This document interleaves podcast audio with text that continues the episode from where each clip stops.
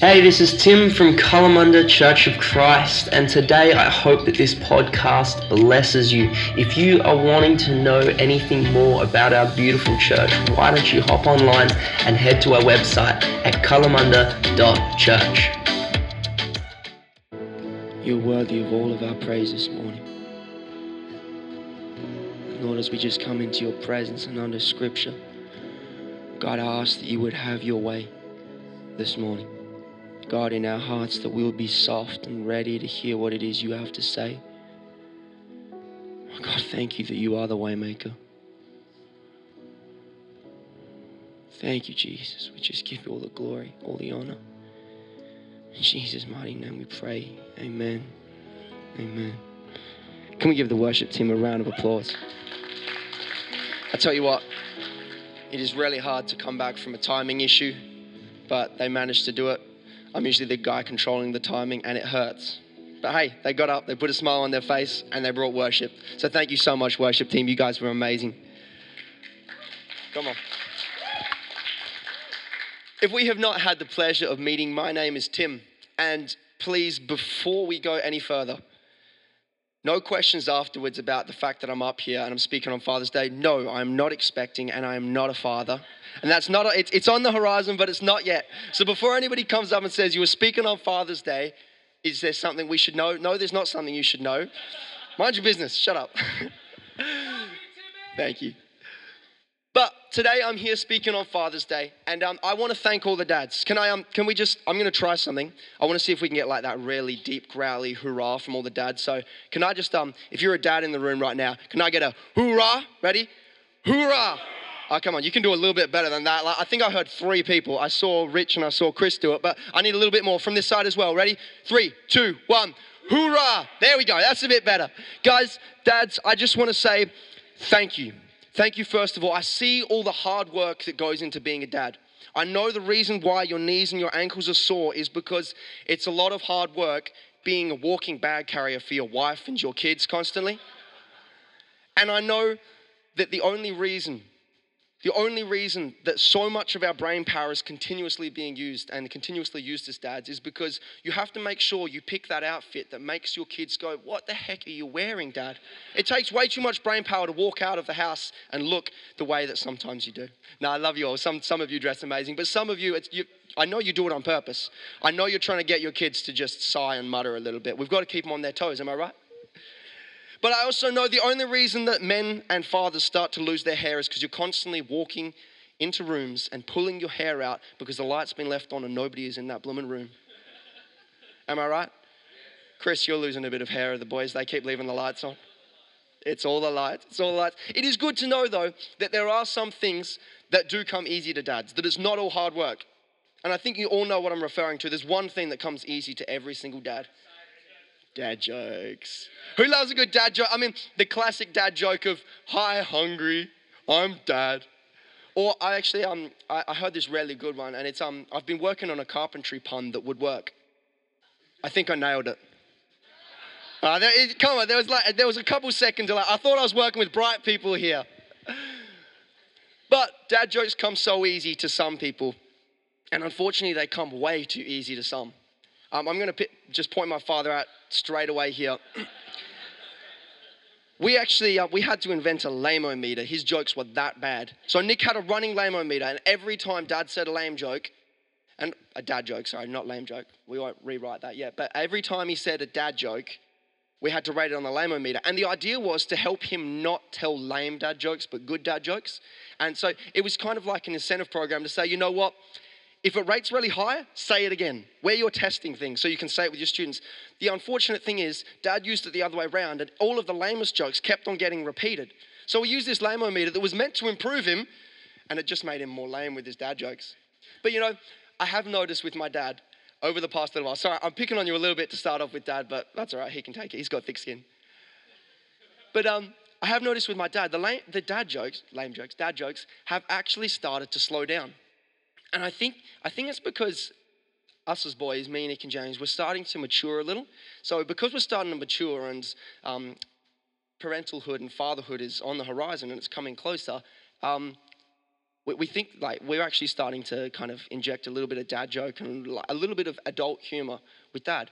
And I think he's actually starting to actually feel some remorse for what he put us through because we're putting him through it himself. He started to realize my dad jokes do suck. They are lame. Uh, hey, look, I love dad jokes as much as the next guy, and um, I do appreciate them, but dads were super lame. But I am, I'm the first non dad, I think, to speak on Father's Day in a very long time at this church. And yeah, as I said, not expecting, so don't be going and saying that. But um, I can't speak from, from the perspective of a father to fathers and to all of you today. Um, that's pretty obvious. But I'd like to speak to you from the perspective of a son, from the perspective of a child, because you can't have a father first without there being a child. Am I right? If I was wrong, then something's really messed up with the way that we're doing fatherhood. There can't be a fatherhood without there being a child to be fathered. Okay? So, I am, I just, with fatherhood and um, that on the horizon, I've, um, I like to just try to reflect on what I think fatherhood is. And I think I've got a pretty good picture just sitting in the Bible of what fatherhood actually is. And I believe that fatherhood is reflecting the Father within our children's lives. So, reflecting our Heavenly Father within our children's lives. And I see a couple of nods from a couple dads, and I, I, think I'm on the right things. Just as my Father in heaven protects me, so too my Father on earth protects me. Just as my Father in heaven lovingly convicts me and brings conviction and turns me around, my dad lovingly smacked me on the butt and pointed me in the right direction. And just as my Father in heaven lovingly picks me up when I fall down, so too when I scrape my knees, my dad would be there to pick me up. And I love my dad, but the, the, the, the hard thing about reflecting the Father in heaven is um, it's hard to relate to a father not being a father, or even being a father for a while. There's still so much we need to learn. And there's a, there's a big fear, I think, for every new father and for every father. And the biggest fear of parent parenthood is Am I a good dad? Am I a good mum? Am I good enough that my kids are actually going to turn out the way that I'd love them to turn out? Unfortunately, it is a choice for every young person, the way that they turn out. But the question is, am I a good father? And it doesn't help that it's, it's hard to relate to this idea of a heavenly father in heaven. And I think that's why, that's part of the reason why Jesus was actually sent. There's a lot of other things that Jesus taught us, but I think it actually, it helps us to reflect the Father when we actually learn to reflect the Son. Because we were all children before we were fathers. We understand being a child. We understand being a child of a father. So when Jesus came, we were able to say, you know what, actually, Jesus reflects the Father in heaven.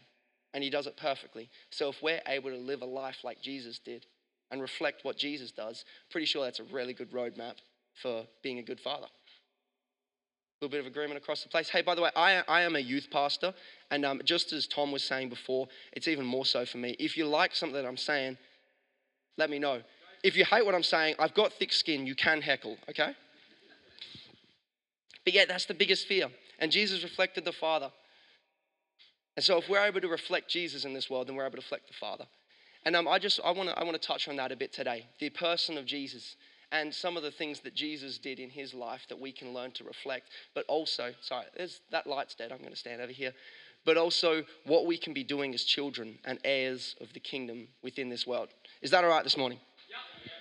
Awesome. So we, we started in a, a, series called Ephesians at the start of this year, and we finished the series. We, it's not still running, but um, and in Ephesians we had some amazing preachers from New Spring and from around come and preach to us on Ephesians. And there was one statement that was actually said in this series, Ephesians, that it just it blows my mind to this day. It completely radicalized what I think of children, and it changed my perception. It actually it really hurt to understand. And um, the statement was this: because of the fall and the saturation of the enemy in this world, no child is pure the way that God intended. We are a flawed race who from birth are tainted by sin. Now, please don't get up in arms and say children aren't pure and innocent. When I think of pure, pure, purity and innocence, I think of babies, I think of children. But what it's saying here is that we are tainted by sin from the moment that we were born. And in Ephesians 2, verse 1 to 5, it says, And you were dead in the trespasses and sins in which you once walked, following the course of this world, following the prince of power of the air, the spirit that is now at work in the sons of disobedience, among whom we all once lived, in the passions of our flesh, carrying out the desires of the body and the mind, and were by nature children of wrath like the rest of mankind. But God, being rich in mercy, because of the great love with which He loved us, even when we were dead in our trespasses, made us alive together with Christ. And I'm so glad that the story doesn't end that we were tainted by sin and we were doomed. Because Jesus was sent to die on the sin that we might have a relationship with Father and actually be adopted into the kingdom of God. Just before this in Ephesians, Ephesians 1, verses 3 to 5, it says, Praise be to God and the Father of our Lord Jesus Christ, who has blessed us in the heavenly realms with every spiritual blessing in Christ. For he chose us in him before the creation of the world to be holy and blameless in his sight. In love, he predestined us for adoption to sonship through Jesus Christ in accordance with his pleasure and will.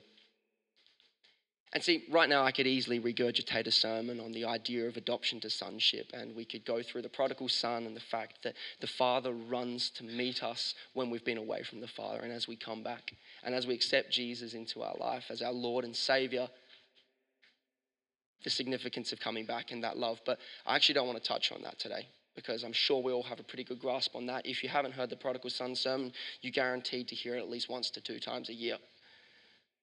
But actually, I, I want to touch on the idea of authority and the idea of being heirs of the kingdom.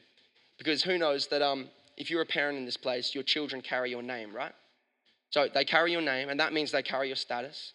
That means the, they carry the authority that you walk under. If you were a lord in Scotland, I don't know why I went to Scotland, but um, I guess heritage. But if you were a lord in Scotland and you had children, your children carried your name, which means they carried your authority. And if you were a peasant, means they carried no authority because your name carries no authority. But given that we were adopted as sons and daughters of the God Most High, we have the authority and we have the name of the King of Kings. Does that make sense so far? Yeah? So we've got the authority of the King of Kings. And God reigns over this world. We know that to be true. But did you know that you don't just have that authority, you actually need to wield that authority in this world? If we're just existing in this world and we're just claiming that we've got authority, but you're not wielding it, then you're useless. And you're not doing what you're actually made to be doing on this world. And you see, I, I just I, I need analogies and I need images in my head to be able to understand the idea of authority and how to use it because otherwise authority can so easily be misconstrued and misused. And I'm sure we've all seen that. Seen that in politics. People who get into a power position of power and authority misuse it. And hence, I, I like to get an analogy that helps me relate it to the circumstances. So, my analogy for today is imagine that you're, that we'll just go with a king, princes and princesses and a king, right? When you were a prince or a princess and you come under the authority of a king, when it gets to a certain age, you're going to be sent out to either lead battles into army, sorry, armies into battle, or you're going to lead diplomatic missions, or you're going to carry the authority of the king when talking to other rulers. Okay, so princes and princesses weren't just sitting idly; they were at use and they were being used, right? And just in the same way, we as children of God need to actually be used by the king. But a prince and a princess would not be sent out by the king under the authority of the king unless they were first competent in what they needed to train in. So if they were leading an army, they needed to train in the tactics of the army. If they were being diplomatic, they needed to train in diplomacy. I know diplomacy is something I have struggled with, and it's something that I have to learn every single day because I am hot-headed, and I, when it's go time, I go. But you need, when they needed to train in the things of diplomacy. But if they weren't competent, then they weren't sent out. And please never get this wrong. They never reigned with their own authority. They only used their authority that was given to them to extend the reign of the king. Now, in the same way, we as children of God have been placed on this earth to extend the reign of our king. Now, it's not an earthly reign, a reign of power and a reign of dominion and a reign of land and a reign of money. God's reign is a reign of love, that every single one of his children might know him intimately. And if we want to extend his reign, then we need to train in the tactics of heaven. So that's where my sermon comes from. We need to train to reign. If we want to actually extend God's reign in this world, we need to be training in the things of God. And that's where it comes back to this person of Jesus. Jesus trained all the time in the tactics of heaven. Countless, countless, countless times. Somebody's counted it up, and you can go home and you can research that if you want, how many times Jesus is recollected to be praying in the Bible. He prayed overnight. He prayed early in the morning. He prayed late at night. He practiced healing. He practiced prophecy. He wasn't just idle and expected that when the time come, he would be ready to actually minister in the gifts. Did you know you need to practice the gifts? If you're not ready when the time comes, you're useless to the kingdom. So I know that's a bit of a it's a bit of a harsh word for a uh, for a Father's Day, but I just wanted to get us get us actually understanding that we need to train. So the tactics of heaven. What are the tactics of heaven? We're actually coming into a series about the Holy Spirit. And for the next few weeks, you're going to have some amazing preachers lined up. And I get the privilege of just starting it. But the tactics of heaven, I actually wanted to start today is we need to train in prayer, in prophecy, in healing, in worship, in wisdom, in discernment, in speaking in tongues, and interpreting tongues. Has anybody got any understanding of the biblical principles and know what I'm talking about when I say all those words? Gifts of the Spirit, Corinthians 12. Simple as that. Corinthians 12, we can put that up on the screen. Now I'm reading from NLT, but I believe I've got the NIV behind me. From the Spirit, a message of wisdom, to another, a message of knowledge by the means of the same Spirit, to another, faith by the same Spirit, to another, gifts of healing by that one Spirit, to another, miraculous powers, to another, prophecy, to another, distinguishing between spirits, to another, speaking in different kinds of tongues, and still another, interpretation of tongues. And then Corinthians 14 just says, follow the way of love and eagerly desire the gifts of Spirit, especially prophecy. Now, if it's spelled out in the Bible that we are given gifts, then that's something that we need to make sure we are wielding. So, my challenge to you today, church see, I love to leave a challenge. Is that okay? Can we leave challenge today? Awesome. My challenge is are you wielding your God given gifts or are you reserving them for others? Are we reserving speaking in tongues for the Pentecostal church down the road that loves to speak in tongues? Or are we reserving our gifts for the minister who we think, you know what, they're spiritually in tune, they can, they can have the gifts? Are we reserving the gifts for those mature in faith? Because young people in this room, please let me tell you, there is no age cap on working in the Spirit. There is no age cap to working in the Spirit. Doesn't matter if you're spiritually mature. If you want to practice the gifts, start practicing the gifts. Or, for goodness sake, are we reserving the gifts of the Holy Spirit for conference when we're all feeling a little bit spiritual? I don't want to be a conference Christian. I don't know about you. But we need to practice to extend God's reign. If you don't train, you cannot expect to be competent in praying, in healing, or prophesying. And I hope I'm challenging you today. If I'm not challenging you today, then I'm not doing a good enough job up here. But there's a very good reason, right, that every single one of us are different. It does say in the Bible that you will not inherit all the gifts, but that as God wills, you may receive gifts.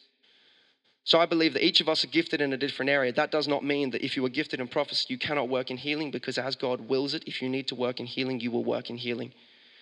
But if you picture, and sorry, I, know I'm using a lot of medieval um, imagery today, but if you picture two armies going to battle, right? And one of them is foot soldiers with clubs and swords or whatever else you want to picture in your head, and one of them is an army of archers. Put them in an open plain, the foot soldiers will never get near the archers. Simple as that. They'll pick them off from a distance. Put them in a woodland, the archers have absolutely no chance because the foot soldiers will get close and the archers can't defend themselves when they're close. And much in the same way, we are an army of God. And please never get this wrong. We are at war in this world. There are principalities and there are there are demons that are in this world that we see every single week at youth group and people that walk in this building on a Sunday that I see within the local community at Kalamunda Senior High School young people that are broken, old people that are broken. The devil has his grip on this world and he is squeezing and we are losing. And it's because we are not versed in the tactics of heaven. And I hope I'm challenging us all today with that, that we are we need to get versed in what God is doing. But there's a good reason we're different because if it comes time for the healers to heal, but they have not practiced in healing, they have not trained in praying for healing and expectation for healing, and their first response when their son skins their knee, or when a bone is broken, or when a cancer is discovered, if their first response isn't first to get on their knees before they send them to the doctor to get it checked out, then we're going to lose that battle and we're going to miss out. Same thing, if those that are prophetically gifted aren't spending time listening to the Lord and spending time on their knees so that they can discern between the whispers of the Lord and the noise of the world, then when it comes time for the prophetically gifted to speak out, we are going to lose that battle if they have not trained. But today, I, I, I do want to single somebody out, and it's for a good reason. I love to single people out who actually encourage me, lift me up, and who I actually I admire to be like in the way that they in the way that they work in the gifts. And it's actually Dan Powell. And I'm sorry I didn't tell him about this anything before I jumped up here.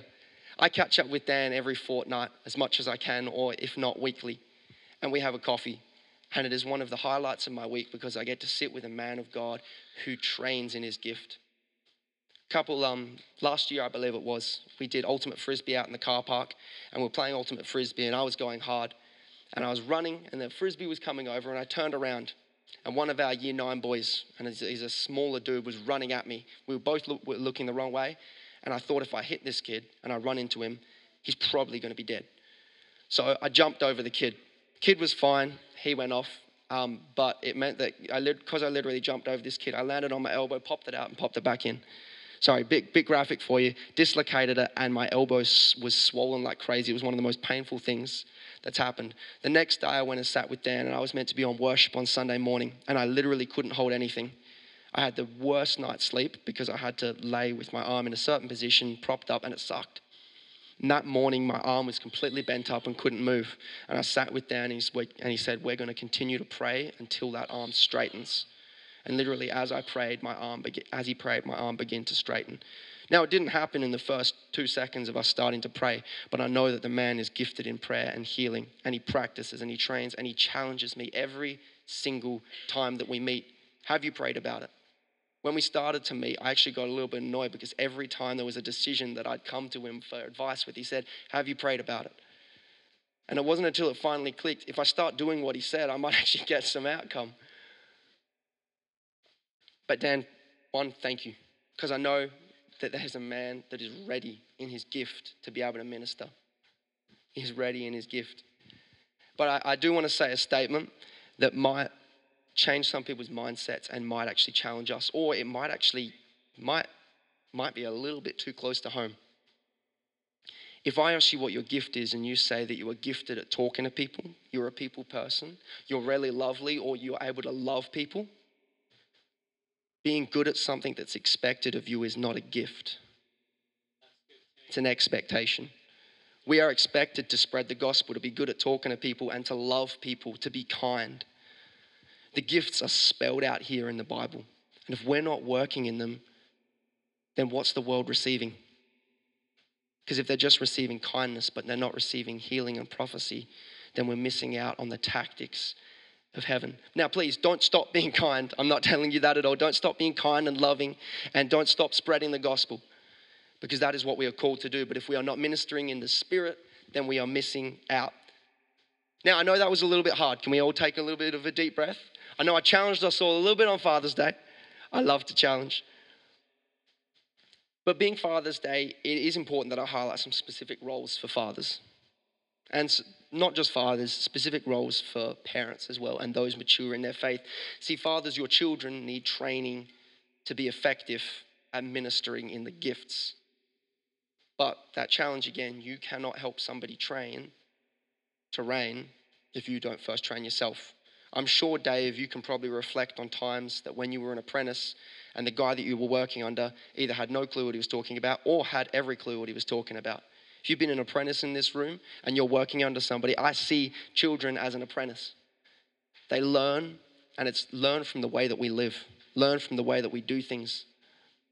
And if you're an electrical apprentice or a carpentry apprentice and you're under somebody who's got no clue what they're doing, they can't teach you how to be good. Tom knows that. He's an apprentice. I'm sure there's some days where he's like, Matt, come on.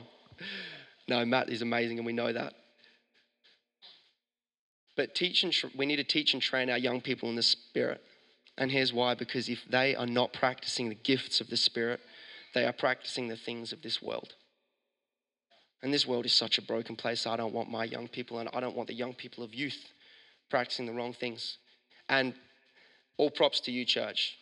The amazing thing is at youth group, we see amazing young people who actually do practice the gifts of the Spirit and do move in the Spirit And they're not just static young Christians that just pray and just are nice people and believe in God. They are Christians who actually believe that God's power moves. And they move in it, they work in it. And that is how we need to be as Christians. But I need to get real for a moment, and this is, this is the saddest part of the message. But we live in a broken world and a world that sees far too many young people go without fathers and go without spiritual fathers. And I'm going to say a statement right now that um, you're going to just have to, it, it's pretty convoluted, but it makes perfect sense if you can catch on. So I'll repeat it if I need to, but just follow along with me.